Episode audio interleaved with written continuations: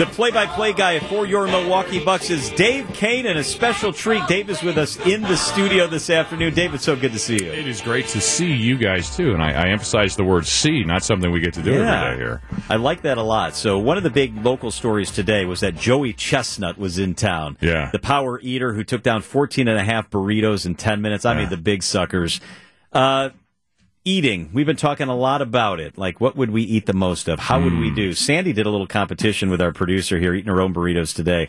I was feeble. In a minute and a half, Adam Roberts, our producer, Yeah, Demolished it. Vacuum, inhaled an entire burrito while I got two bites and laughed through the whole thing. So I am not a contender. Do you have the stomach for this? oh yeah, No! Are you big eater? Could you Oh, yeah. take some stuff yeah, down? yeah, yeah, yeah. I, I, I put it down. So uh, maybe not as much as I once did, but yeah, I can I can put it down. In fact, I remember uh, going back to my high school days. I, I played tennis. That was my main sport, right? And so, like a buddy of mine, we, we had this really.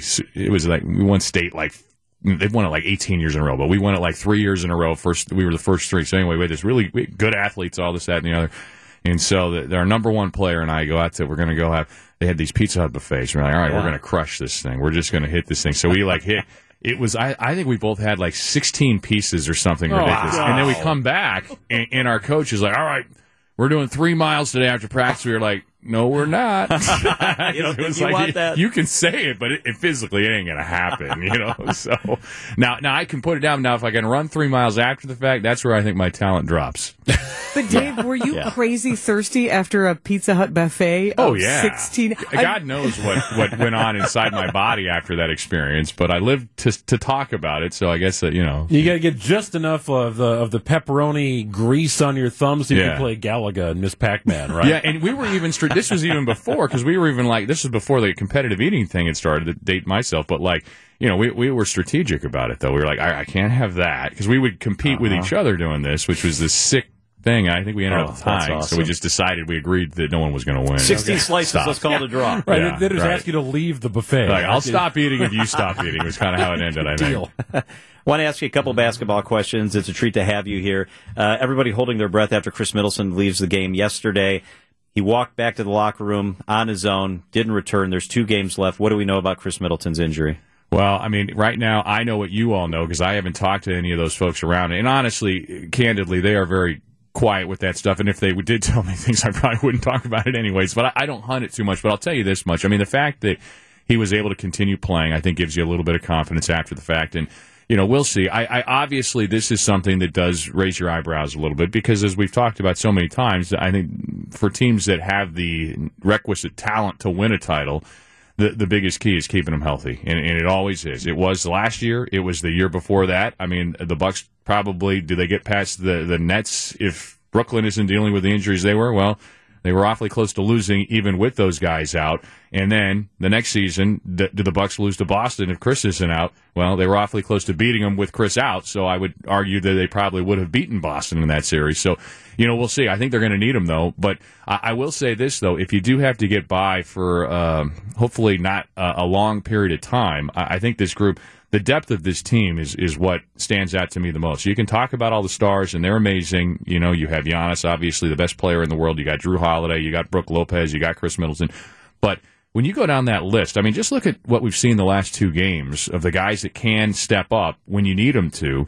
Uh, last night, Bobby Portis, you know, he, he steps up huge. You're going to need him to do that at points this this postseason for sure. But Wesley Matthews, I mean, we hadn't seen from Wesley for like months, and and I know he'd been sitting there kind of waiting for his time, probably stewing a little bit over that time because these guys are competitors, and that's going to be the challenge for Mike Budenholzer with his group is keeping everybody you know, happy and playing as one here because not everyone's going to play once you get to the playoffs. Guys are going to have to wait and wait for their moments. But, you know, West waits for his, and last night holds DeMar DeRozan to 3 at 12 from the floor, eight points. I mean, are you kidding me? This guy had averaged 39 a game against them. And then, you know, Joe Ingles has been going off. I think he's shooting 52% from three since after his first 13 or 14 games of the season. So, You know, it's it's in, in Jae Crowder had 19 two nights ago. The list goes on and on. That's not even talking about Pat Connaughton or, or Grayson Allen, who've both been out. So uh, that depth is going to be important. And I know I just rambled for about 20 minutes after your one question there, but I love it. Good stuff. yeah, I'm filling Good time stuff. here, guys. No, you're doing great. uh, it, it is kind of interesting this whole play-in tournament. So the Bucks aren't going to know their first-round opponent until very late next week, and then likely have a game Sunday afternoon or evening at Fiserv Forum against a, an opponent to be determined. In the back of your mind, do you have any sort of rooting interest? I don't know, maybe based upon places you like to travel to. Absolutely. Right, can- right. In front of my mind. Are you kidding me? Could you handpick the Bucks' first-round opponent? Like, how how would you do that? Toronto, Chicago, Atlanta, Miami. Uh, you know, I actually like going to New York. Uh, I think it's a long shot that that's going to happen first round. I Give you me may- series pot- two. Potentially, yeah, because the Knicks, you know, if they could pull off the upset against Cleveland, I think, uh, you know, but but yeah, I mean, like I always like going to New York. I think it's fun. Brooklyn, would you know, Brooklyn, you never know. I mean, it's probably going to be a long shot for Brooklyn to slip that far, but but uh, you know, I mean, that's the great thing about the NBA. There's there's a lot of cool things in most of these cities, but some ones you like more than others for sure. And, and you know, yeah, I look at it from a a, a purely selfish perspective of where I want to be. I, I actually enjoy doing games in Atlanta too, and I know I know people there, so it's where are your friends too, you know, things like Sure. that. And where who, do you- who do you Where's have the an best Pizza to? Hut buffet? Yeah. Oh man, I'll tell you the best pizza buffet, Colorado Springs, Colorado. I think that's the last one I went to.